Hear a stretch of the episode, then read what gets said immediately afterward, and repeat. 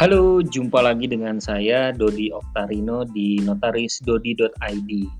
Ini adalah podcast ke-10 saya di tanggal 23 Maret 2020.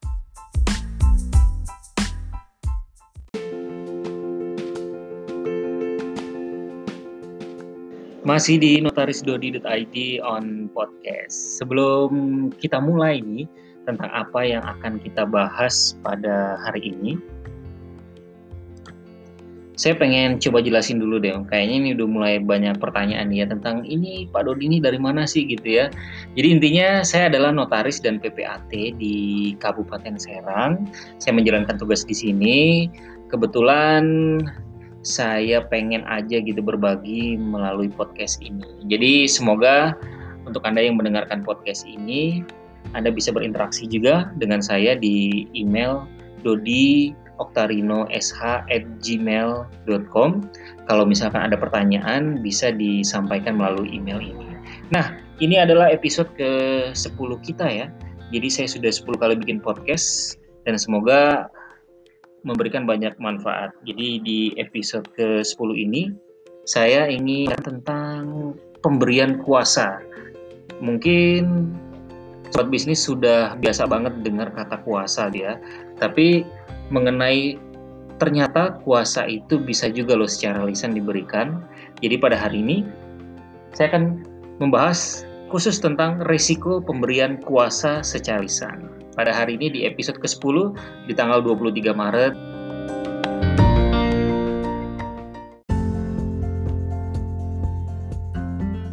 Jadi terkait perjanjian yang bersifat kuasa, dasar hukum yang berkaitan langsung itu adalah pasal 1792 di Kitab Undang-Undang Hukum Perdata atau BW. Biasanya di masyarakat hukum juga menyebutkan KUH Perdata itu dengan istilah BW. Jadi dinyatakan pada pasal ini sebagai suatu perjanjian dengan mana seseorang memberikan kekuasaan kepada orang lain yang menerimanya untuk atas namanya menyelenggarakan suatu urusan. Gitu ya. Jadi sebetulnya eh, pengertian kuasa saya rasa sih sudah common banget gitu terdengar. Dan apa tujuan dari kuasa itu pasti sobat bisnis sudah tahu banget. Nah, sementara perihal kuasa secara lisan rujukannya adalah pasal 1793 ayat 1 KUH Perdata yang menyatakan bahwa kuasa dapat diberikan dan diterima dalam suatu akta umum, dalam suatu tulisan di bawah tangan, bahkan dalam sepucuk surat ataupun dengan lisan sehingga pemberian kuasa tidak harus secara tertulis nih sobat bisnis. Lisan pun dapat dijadikan dasar hukum dari penerimaan atau pemberian kuasa.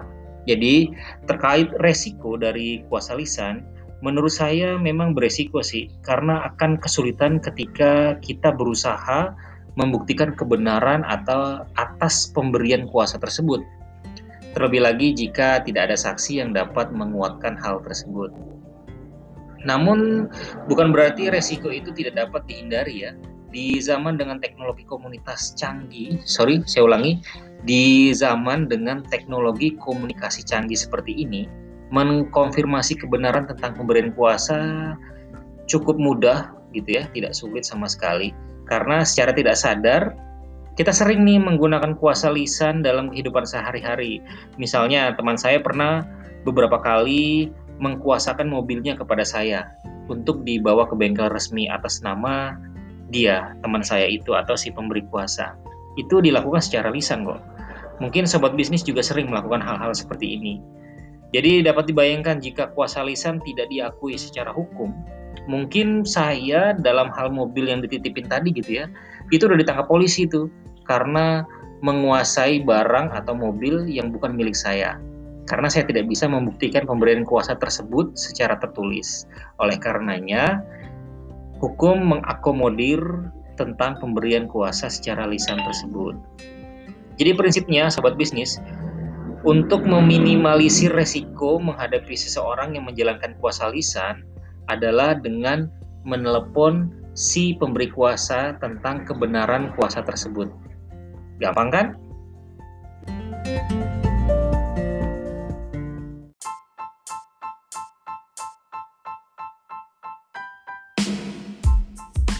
Oke sobat bisnis masih di notarisdodi.id on podcast. Terima kasih untuk Anda yang sudah mendengarkan podcast singkat ini dan semoga isi dari podcast ini membantu sobat bisnis dalam menjalankan berbagai kegiatan ya, mulai dari usaha ataupun kehidupan sehari-hari. Dan semoga saya membantu banyak sekali orang-orang yang memerlukan informasi-informasi tentang dunia bisnis atau dunia hukum bisnis. Untuk Anda yang memiliki pertanyaan, jadi untuk Anda yang memiliki pertanyaan silakan bisa mengirimkan email di dodioktarino@gmail.com. Pertanyaan silakan dikirim. Nanti kalau ada waktu dan kesempatan, badan saya sehat, akan saya jawab melalui podcast juga. Akhir kata saya Dodi Oktarino undur diri. Wassalamualaikum warahmatullahi wabarakatuh.